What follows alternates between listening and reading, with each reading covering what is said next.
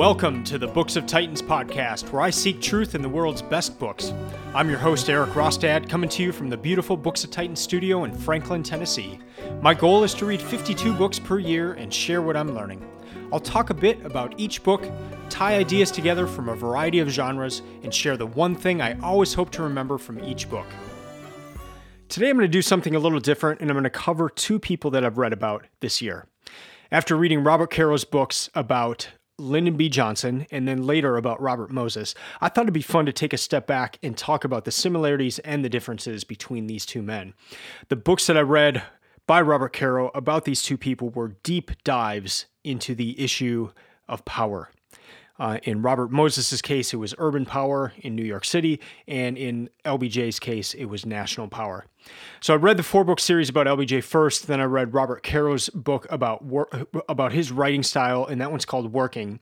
And then I, after that, I read the book about Robert Moses. I wasn't planning on reading Working or the Robert Moses book, but after reading the LBJ series, I just became absolutely fascinated with with Caro and wanted to read more.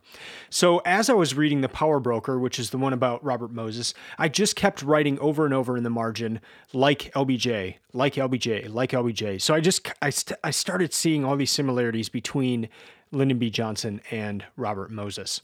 So this episode will largely be a collection of those instances where I was writing like LBJ in the margins. And I just found it fascinating how similar these men were. And I, I was wondering how amazing it must have been for Robert Caro to see these common themes in what Caro has spent uh, probably 50 to 60 years of his life at this point uh, with writing about these two men.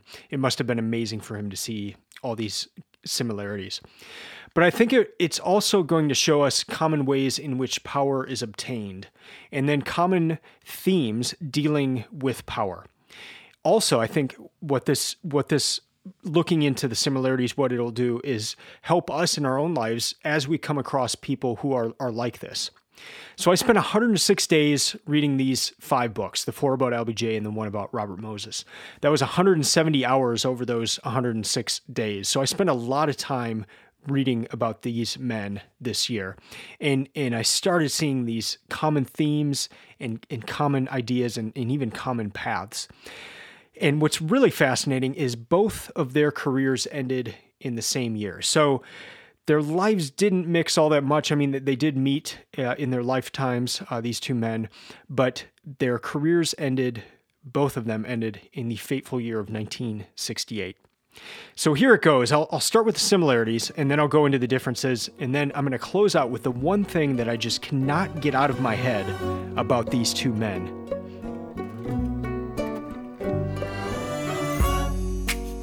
Just a quick note if you would like to support this podcast, you can do so by helping me purchase books for my 2022 reading list.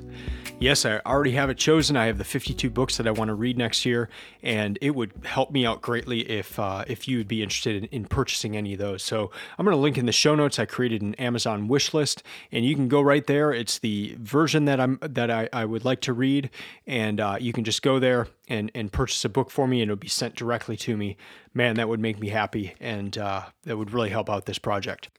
Now, back to the episode and to the similarities here first. Well, I think the most important similarity between these two men is just how you, early you saw in both of their lives who they were. Uh, so, for example, in LBJ, you see even his neighborhood games like he he if he wasn't winning he would take the ball like he he was the kid that brought the ball to the game and this is poor town and uh, he was the the kid that had the ball. So if he didn't like how the game was going, he would take the ball and leave. And so no one else could play the game after he left.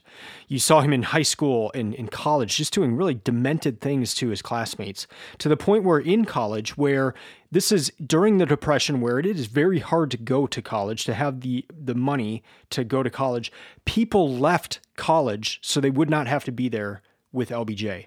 They left college because they could not stand to be there with this at the same time as LBJ.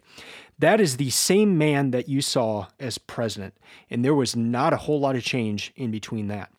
Robert Moses, he wrote a thesis paper that pretty much outlined what he did for the next 44 years.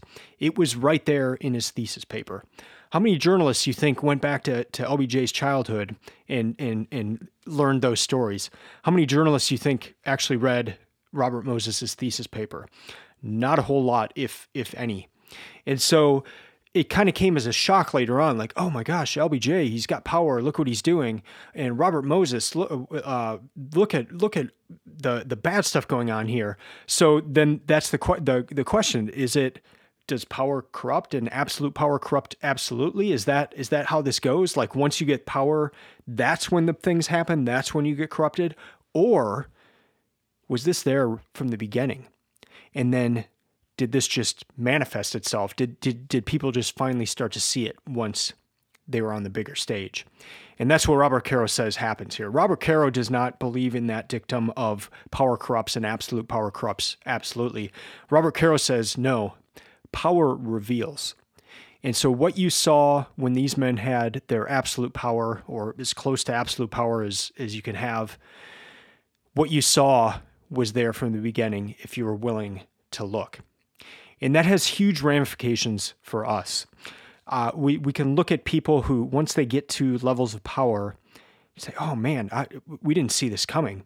But what if you had looked? What if you had read what they had written before? Or you looked at how they voted? You looked at their actions as opposed to what they were actually saying. Could could you could you see some of this stuff coming? That was one of the, the just the biggest. I mean, when you write four books about one person, and that first book, uh, the majority of it is about LBJ's early life, you you see there there's not much difference between the 15 year old LBJ and the 50 and 60 year old LBJ. That was a really fascinating similarity between between these two men. Another was their management styles, how how they worked with those under them, and and it, you you almost felt like you were reading about the same person when it came to this. So Caro makes the comment about Robert Moses. Or, or somebody somebody that worked for uh, Robert Moses made this comment. He said he worked all of us hard, but he worked harder himself. He worked himself harder and so you saw that with both LBJ and Robert Moses that he just demanded so much of those under him. But everyone that worked for him said that that Robert Moses and LBJ worked harder than than any of them. Both of them would make you feel like you were a part of something big, that you that they just provided this tremendous sense of purpose. And many of the people it, despite the the conditions of working for these for these men, they looked back at it fondly, like a, a really good and important time of they, their lives. They they felt like they were working for something big by working for LBJ or Robert Moses. And what these men did is they brought out the best of those that worked under them. But they required one thing, and that was absolute loyalty especially LBJ. LBJ would just if if you were not absolutely loyal, you were you were out. And so, you, as you can imagine, some some people that worked for for both of these men broke under those demands. I mean, to where you had grown men crying, you had uh, men becoming alcoholics, just from the pressure of having to work under these these men. So their management styles were were demanding, uh, yet at the same time, people felt a strong sense of purpose and and just delight in in what they were doing. There was uh, another similarity is they they had both of of LBJ and Robert Moses had access to powerful people who who became mentors in a way. So for LBJ, two really stand out in, in that were Sam Rayburn and FDR, uh, two two men that LBJ looked up to and that um, that that opened a lot of, of pathways for LBJ. For for Robert Moses, he had a friend in Governor Al Smith, and then in LaGuardia later on, and then someone who worked for Al Smith, Belle Mos- Moskowitz, who she was kind of the brains behind the operation, and it was really fascinating to read about her because she kind of helped Robert Moses go from this idealistic person to more of a pragmatic person. So at, at the start, he he had this idealism going, and he wanted to change things for the good and all that. But uh, Belle really helped him see like the idealists don't really make it. It's the people who know how to get things done. They are the ones that make it. And so he he helped she helped him along that that path. But these these access to these powerful people and, and mentors was a was a, a, a strong similarity in, in both of their of their lives. Hiding information. Both of them were were masters at this. Uh, there's a, a case in in the power broker where Moses printed up transcripts of a particular hearing and he left out all of his damaging admissions from that transcript but but printed all of the other things from that hearing. The the most famous one on the LBJ side is the yearbooks.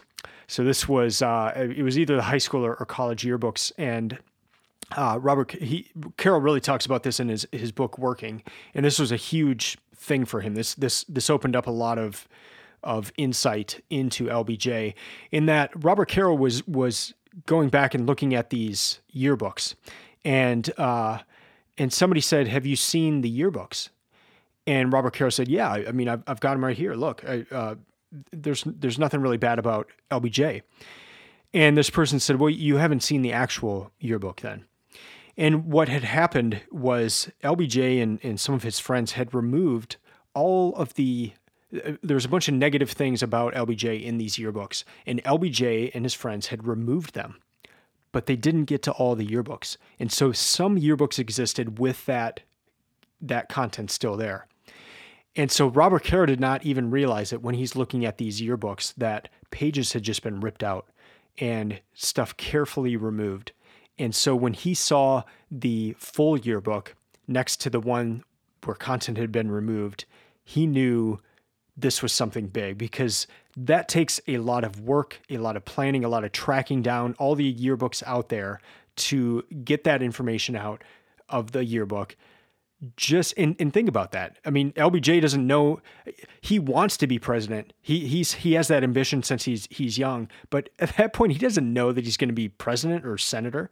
And so to be pulling that content out of the yearbooks at that time in his life that is that that's a huge insight into to the man.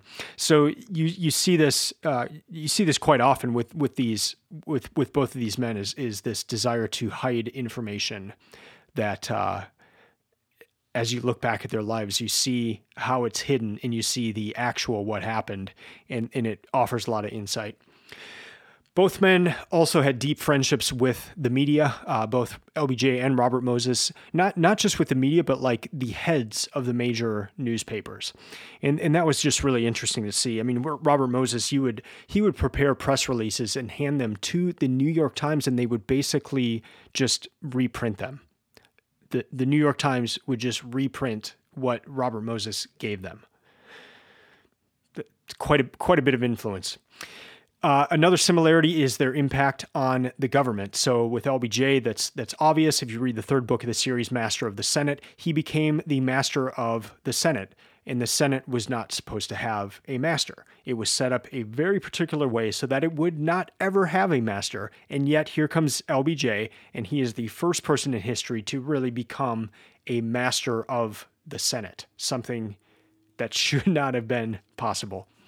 With Robert Moses, you see this where uh, Robert Caro points out, you know, we can look at, at the buildings, we can look at the bridges uh, of what Robert Moses accomplished in New York, but something that's kind of hidden is his achievement in reshaping the machinery of New York's state government. And this was something he did before he did a lot of the building projects. So he wasn't he wasn't just a, a master builder. He wasn't just uh, the the engineer and, and the the uh, the legal genius, he was someone who who looked at the government as a whole and looked for ways to to make it more efficient. And it, it, it his work in that had a huge impact in the shaping of the New York government. Both men were completely out of touch with the general populace. Uh, Robert Moses actually ran for governor of New York, and he just had such disdain and contempt for the public that it just it was so obvious that that he did not win the vote. Like he he it, it was bad, and you just read about all these cringeworthy moments for from both of these men and LBJ too. Like as he's as he's campaigning, he just has a general disdain for the people. I mean, he he he wants their votes, he needs their votes, but he there's there's just this level of being separated from the people that cringeworthy is the the best word I can think of as you're reading about these things. And and with both both of these men, uh, Robert Moses was he kind of billed himself as the non-politician, uh, and yet he had more control and more power than most politicians, uh, including governors and mayors. But uh, but yeah, just this this kind of contempt for the the public. Uh, another similarity is that they both had access to purse strings and they both had access to money and they used that money to gain power. And so Robert Caro highlights this quite often in, in showing how economic power can lead to political power.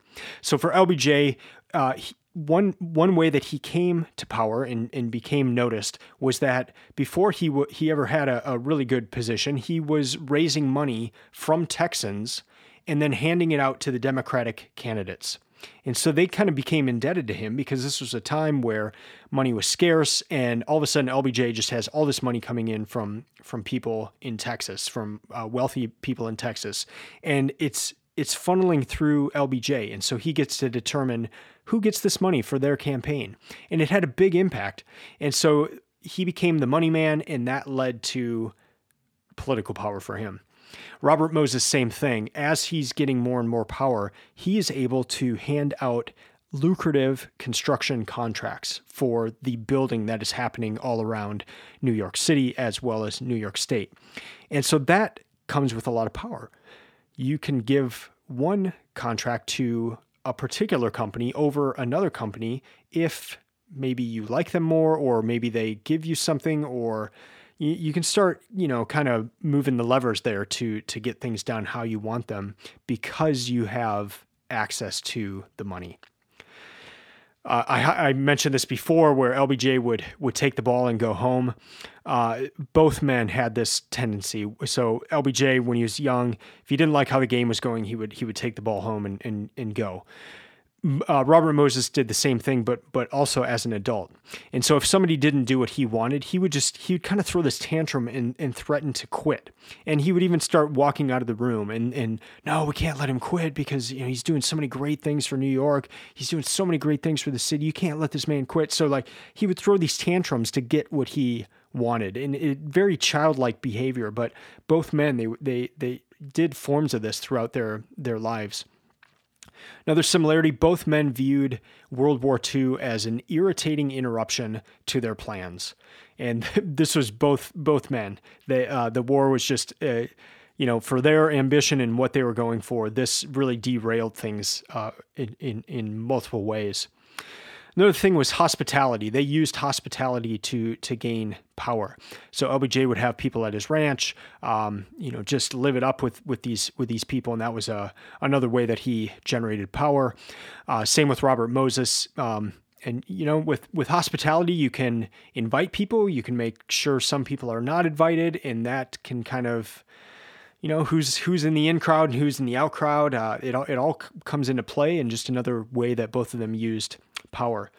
Another way is that they both participated in stolen elections. One with Robert Moses was when he was doing something with Jones Beach, and it, he uh, he rigged things to where the election was. Well, it was stolen. And then, uh, of course, the famous one with LBJ, the 1948 Senate race, where he clearly uh, stole that election. That led to him getting to Washington. And, uh, you know, he probably wouldn't have been president had he not stolen that election in 1948. Interesting connection point between these two men is uh, uh, Franklin Delano Roosevelt, and they both knew him. Uh, LBJ was was was quite close to him. Uh, Robert Moses had some run-ins with him, but yeah, FDR is kind of a, a neat connection point between these two men. Even though LBJ and Robert Moses didn't meet all that much together, I mean they they did meet, but um, FDR was kind of a, a neat connection point between those. Final thing I want to highlight in this section is just how much their power generated from working insanely hard. You know, it, it it's kind of fun to think that just random events got these people in power and you know that's how that's how it works is people just get lucky in life and, and all of a sudden they're in power but you read what these men did what what went into how they got to where they did. And there were a lot of bad things that that went into that but they also worked extremely hard. And i thought it'd be fun to just highlight some of their working styles because it it's unbelievable how these men worked. So let's start with robert moses. Uh, he says he says that um, Robert Caro says this his life became an orgy of work. Even so, there was never enough time. Minutes were precious to him. To make sure that he had as many of them as possible, he tried to make use of all those that most other men waste. So, listen to this. He had always worked in his car while traveling. Now he turned the big Packard limousine into an office. With Howland sitting behi- beside him on the rear seat, three other engineers swiveled around on the jump seats, and two other crammed in beside the chauffeur. He held staff meetings in the, li- the limousine, while another limousine trailed behind so that when Moses was finished with his men, he could drop them off and they could be driven back to Belmont Lake while he continued on to his destination.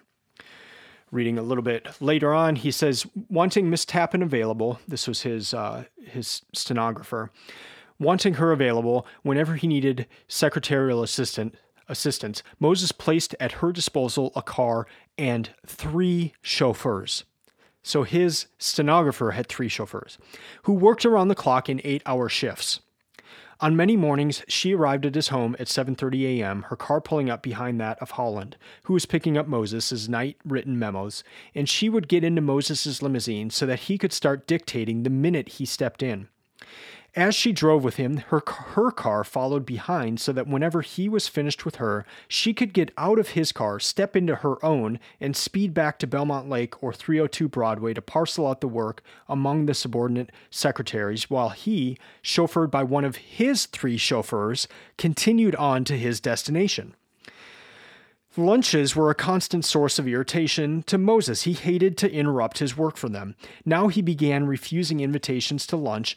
Anyone who wanted to dine with him came to his office, and a secretary would run out for sandwiches. Now let's learn about his phone calls. Finally, he had a new telephone setup installed. Under it, there were many lines into his secretary's office, but only one from hers into his. On the single telephone that remained on his desk, where there were no buttons. If he was talking on that telephone, all other callers, with the single exception of Governor Smith, for whom all other calls were dropped, had to wait until he was finished. He was very pleased with this stratagem, and he used it for the rest of his life. The five governors who succeeded Smith and the five mayors of New York City for whom Moses would work had to get used to being told that Mr. Moses would have to call them back. He could not talk at the moment because his line was tied up.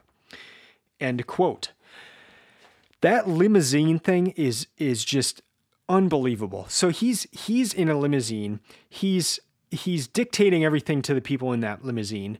When he's done, they, they'll just pull over to the side so that they can get out, get into their own limousine. He continues on to where he's going. They go back and they get all the all the instructions back to all of his other employees. His stenographer, kind of his in, in his kind of his head secretary, has her own vehicle, has her own crew of three chauffeurs. Robert Moses has his own crew of three chauffeurs, and he's just switching cars to be able to do different meetings as he's going to destinations that he is he's going to. He just did not waste a single minute of any day. And yes, that is crazy, but he got he got so much done in his life. And that's just a, it it just blew me away to read about that working style. I want to read one other thing about uh, about Robert Moses's style, and uh, I'm gonna I'm gonna read a, a, a short section here. But you give a problem to Moses, and overnight he's back in front of you with a solution, all worked out, down to the last detail, drafts of speeches you can give to explain it to the public, drafts of pa- press releases for the newspapers, drafts of the state laws you'll need to get passed, advice as to who should introduce the bills in the legislature and what committees they should go to, drafts of any city council and board of estimate resolutions you'll need. If there are constitutional questions involved, a list of the relevant precedences, uh, precedents and a complete method of financing it all spelled out. He had solutions when no one else had solutions. End quote. So this this is the the key thing. This is the thing I highlighted in that episode about the power broker that that stood out to me the most is that when Robert Moses uh, pitched a job, he had everything ready, and I mean everything. And so, what are you going to do as the mayor if you have to make a decision between a number of projects? And Robert Moses had everything sp- spelled out for you. He's got the financing ready. He can get started. He's got the machinery ready. He'll he'll start digging tomorrow morning if you get, if you okay it. Everyone else that's coming to you is just giving you blueprints.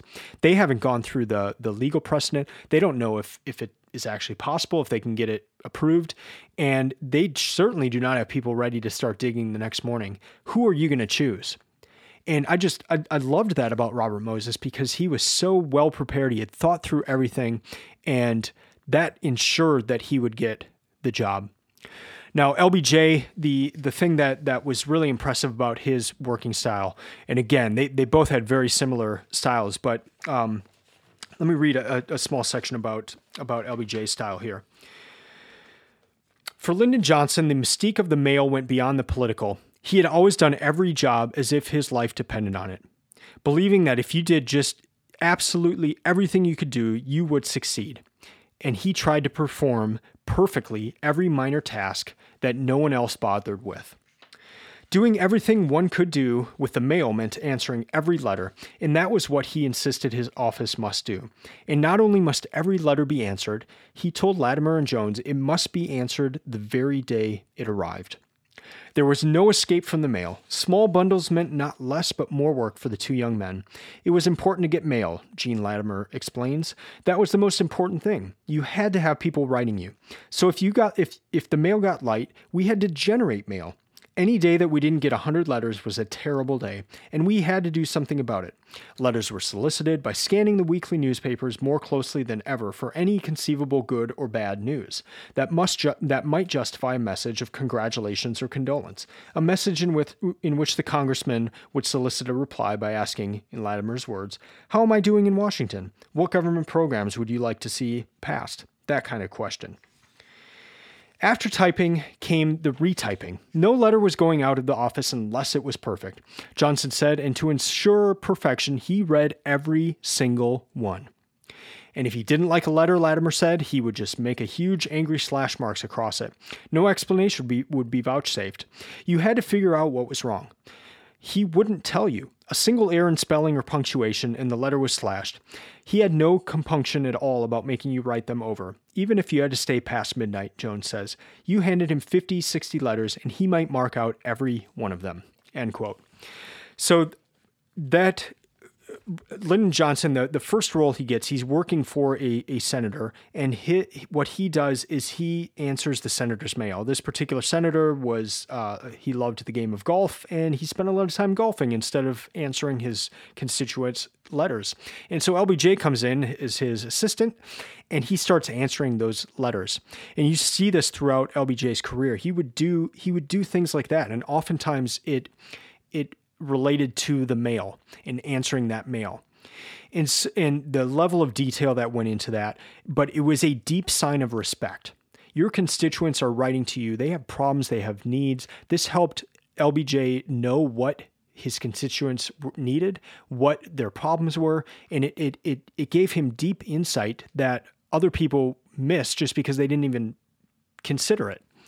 And LBJ took it to the extreme. I mean, he he had two people working with him, just working across the clock to answer these letters. Something that a lot of people thought was was below them. He he took it to the end. These men, LBJ and Robert Moses, worked so hard that they both worked themselves into the hospital. They worked themselves into exhaustion. They worked themselves into health problems. Uh, with LBJ even even having a a heart attack.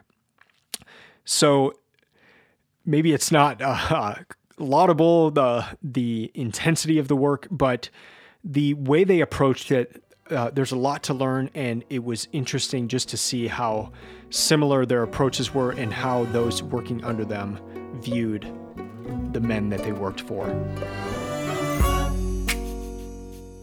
So now let's go into a few of the differences. Well, for their childhoods, their their childhoods were, were quite different. LBJ, for a time, uh, was in good standing. Uh, his father was a politician and very well respected, but then his father made a poor decision in business and bought a farm on land that was not good land and they went bankrupt and were in debt for the rest of their lives to where the they became the laughing stock of their small town. This is small town texas in the hill country of texas. That was not a pleasant thing to be in poverty to have family members have to to bring you food because your family is so poor uh, and and to have done that in a very public way in a small town led to tremendous humiliation in something that LBJ always tried to disassociate himself from, uh, especially disassociate himself from his father, but to disassociate himself from that painful past. Robert Moses, on the other hand, grew up in privilege. He grew up uh, quite wealthy and and with a pretty haughty attitude, and his his uh, I mean he he got it from his mother and so uh, when I when I look at these two men's lives and the, and the differences in how they grew up, what's interesting is that what LBJ became would have would have horrified his parents. His parents were the idealists, and since they had that fall from grace, LBJ's lesson was that idealism is bad. You have to be pragmatic. You just have to get things done. And so the idealist is actually dangerous. You need to have the pragmatist.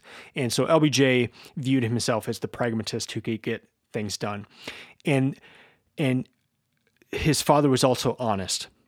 And so LBJ looked at that honesty and he looked at his mother's idealism and love of, of literature and, and books. And he looked at that and denounced it. He did not want that. And so he took the exact opposite lesson what his parents would have wanted. But when you look at Robert Moses, his mom would have been proud. He, he acted like his mom did. And there there wouldn't have been it, it wouldn't have been a shock for him. That would not have horrified his mother because that's how his mother was. Kind of the this haughty attitude, uh, this I, I I'm I'm better than the rest of mankind attitude. And, and Robert Moses had that throughout his, his life. Uh, another difference was in their use of, of law. Uh, and this is kind of a, a, slight difference, but but LBJ his his purpose was to write thing. He he made the comment he wants to write things in the book of law, and so that what he was talking about in that statement was about civil rights. He wanted to get it written in the books of law so that that it would be from that point forward. Um, and so, in a way, LBJ had, I guess, a good desire of getting something in the books of law that would positively impact things going forward. Robert Moses, on the other hand, he he was a master of the law, but he really he was a master of the law and of contracts for his own benefit. And so he knew how to hide something in a contract or hide something in a law that would give him more power. And people had no idea it was happening because they they they just wouldn't go into the fine print. And even if they had he just worded things in a way that you could easily gloss over it and, and completely miss it. But it would allow Robert Moses to consolidate his power. And, and he did this time and time again. And would just kind of humiliate people because he they would come in and say, "Hey, you can't do this. What what do you who do you think you are? What are you doing?" And and he would point to the law that they had helped promote or had signed, and he would say, "Oh, you get you actually you were part of who gave me this power." And so Robert Robert Moses was just a master in that sense. And so their use of law was was was different in the sense of of LBJ was kind of using it to to put good things forward, where, whereas Robert Moses was using it to consolidate his own power.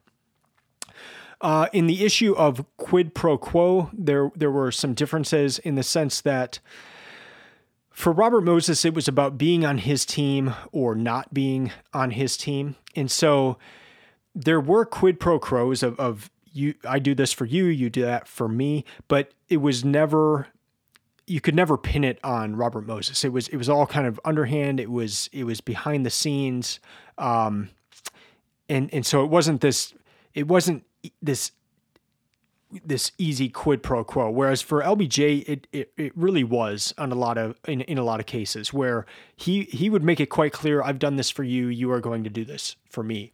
And then you always see uh, uh, LBJ in on, especially on the Senate floor, he would just be he'd be in people's ears whispering, and he he was he was reminding them of things, or he was he was he was getting his way, but he was he was just kind of working the room and and whispering and, and doing these quid pro quos constantly. And, and we we don't even know the majority of these quid pro quos because it was just him whispering in someone else's else's ear. Last difference I want to highlight is is in the the path to power in the, in the sense of of this. For Robert Moses, it really did start with an idealism. And it quickly went to to a prag, pragmatism. And so he wanted power for good's sake. He he thought that if he had power, he could do good things. And the brilliance of Robert Caro's book, The Power Broker, about Robert Caro, and the subtitle, Robert or sorry, about Robert Moses, the subtitle, Robert Moses and the Fall of New York, is that you see something is is seriously off, even in that subtitle, before you even start the book. You think, okay, Robert Moses, master builder, he he built all these things that I know in in New York City. How how could this be bad? And yet you see you see what went behind it. And even this desire for power for good sake or this starting with idealism it can quickly go the wrong direction. For LBJ, what's interesting is is with that childhood poverty and humiliation, he never really had that idealism. He may have slightly had it at the very beginning before all that, but it was long gone, and he was a man of pragmatism and ambition. And ambition ruled his moral compass. And so you you don't you don't start with LBJ with this idealism. You start with LBJ with ambition, and then that ambition moved to pragmatism. Whereas Robert Moses, it started with idealism and then went to pragmatism, just getting things done. With LBJ, it started with ambition and then went, to pragmatism. Where, whereas with Robert Moses, he wanted power for good's sake to to do good things. LBJ wanted power for power's sake. He just wanted power power to further his ambition.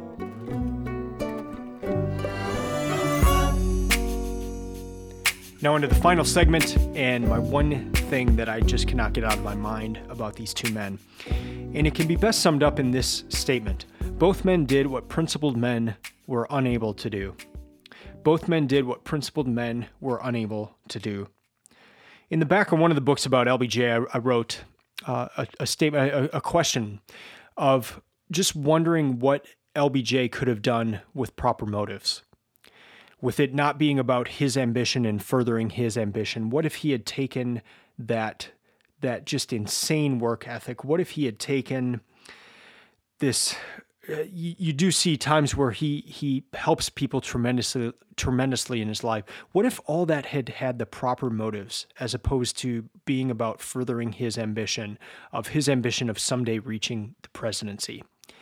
But if you go down that route, you realize he would have never become president with the proper motives. He got to where he was through deception. He got through to where he was through a blatantly stolen election. That was just one thing. He he got to where he finally got to the presidency in ways that he wouldn't have if he had done things in a proper manner, uh, in a principled manner. And so, what do you do with that? And, and that's one of the big questions that Caro raises in these books. You have a Lyndon Johnson who passed the civil rights bills. He did it as a Southern legislator who, for most of his life, had er, had voted 100% against civil rights. You have Robert Moses, who you look at. You can look at New York City. You can see his his fingerprint on the city. You can see his impact and yet he did things to get to that position. He held near absolute power for 44 years. And so if he hadn't have had that, you wouldn't have all these buildings. You wouldn't have the UN Center. You wouldn't have uh, Jones Beach. You you you wouldn't have all these things. But the question is, would it have been worth it? Would and and what if these men had never lived? So the the question is blatant w- about Robert Moses and the power broker. Caro, Caro asks, what if Robert Moses had never lived? What would New York be like? And it's an interesting question, and and you know it's it's hypothetical because we you, you can't take that back. But what if what if he had never lived? What would New York look like now? We can also ask that question about LBJ. What if he had never lived? What if uh, during his time in World War II, where he I, I, highlighted that in the episode, but he almost got into a plane that that ended up crashing. What if he had crashed during World War II and it had not come back and, and become a senator uh, and, and later vice president and later president? What if? Would civil rights have eventually passed? Uh, would would LBJ or would a different vice president for JFK would they have kept the country together amidst an assassination? We'll never know, but it leads to this question of means versus ends. And gosh, that is such an important question. And I just see it everywhere, especially this year. I mean, I, I think that's kind of the theme of the year for me. And it came up over and over in, in these Robert Caro books, but I'm seeing it all over the place. Uh, podcasts I listen to about uh, pastors, or you see it about politicians. Is is it okay to have a politician who you know has done bad things, you know is doing bad things, but he is getting things passed that you like. That could be a politician in the past, it could be a politician right now. Is that okay? If the direction is bad, is can the outcome even be good? And these are really important questions to ask. And I think you what you see in the lives of these two men is that it's not worth it. You cannot if if if you have this idea of we're going to do this good end, but the direction we take to get there, the things we do to get there, the the the way in which we do that is unprincipled. It is it is wrong. It is stealing election. It is deceitful. It is it is it is lying to get to what we want. Can the outcome ever be good? Can bad ends Uh, can bad means lead to a good end? And what you see in this book, these books, is that it's it's a nuanced question, but it it you see the devastation along the way for this supposedly good outcome. But even is that outcome even good? Are all these buildings and, and the roads that Robert Mil- Moses built, are these even good? And he had to do all this evil to to get to these things is that even good? Could you could it even be good at the end? So key takeaways from these series of books you have to consider someone's entire life. Things show up early and most people miss this. Power reveals. It does not corrupt. It, it may corrupt. You may get the person that, that finally gets power and they go nuts. But usually you can see this stuff early on and what power does actually is to reveal. Don't look at what those in power say, look at what they've done. It's just amazing to read through lives like this and to go so in depth and and to to see how they were they everything they said was was some some part of the truth or or just most of the time just a straight lie to get what they wanted. Yet, if you had looked at what they had done, you would have seen, you would have learned more about those people. So, so if it's a politician, what did they vote on? How did they vote? Um, what, how were they? What were they like in in high school and college? And yes, people can change, and yes, they can be redeemed. But what what they were like, what they voted, how they voted, that sort of thing is going to be is going to matter, and it should matter more than what they what they say they will do or what they say they're doing. These two men were unbelievably powerful in their time, and what's startling is we hardly remember them now. That's a bold statement in the sense uh, we all know LBJ, we've heard his name, we, we know Lyndon B. Johnson. I, I had actually never heard of Robert Moses until reading these books. And with, with LBJ, I mean, if I think back to school and we talk about civil rights and we're learning about civil rights, we did not learn about civil rights through LBJ. We learned about it through Martin Luther King Jr. and through other people. It was not it, it was not tied to LB LBJ. And I want to read, uh, this is one of the most powerful parts of these books, and it comes from Master of the Senate, the third book, the Pulitzer Prize winner about LBJ. And here, here is, here's the quote No one was going to remember the name of any of those men on the Senate floor. He wrote, I will read to our children the names of every child born in Georgia in the last 40 years, and I will tell you now that they will recognize only the names of Ralph Ellison and Willie Mays and Hank Aaron. They will not know Harry Byrd. Who did Mississippi put out lately that William Faulkner could talk to, except Richard Wright? It is people like these who are the legislatures, sorry, it is people like these who are the legislators of mankind. They are more to the point than any senator can be. Our children's children's children will remember poets, he wrote. They are unlikely to remember Lyndon Johnson. End quote. I love that. These people are the legislators of mankind, the Ralph Ellisons, the William Faulkners, the Martin Luther King Juniors. These are the these are the men that and, and women that were pushing things forward.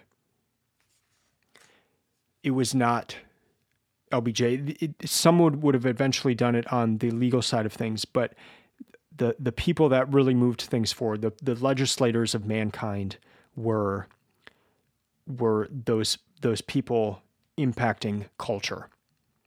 And so what if LBJ had never lived? What if Robert Moses had never lived? What if these men using evil means to get what they wanted accomplished, whether it was for themselves or for some good idea they, they thought was was good, is that the way to do it or is there another way? And that is the thing that keeps coming back.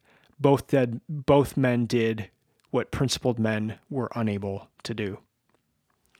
All right, that's going to do it for this episode. Thank you for listening. I'd love to hear from you. You can email me at eric at booksofTitans.com.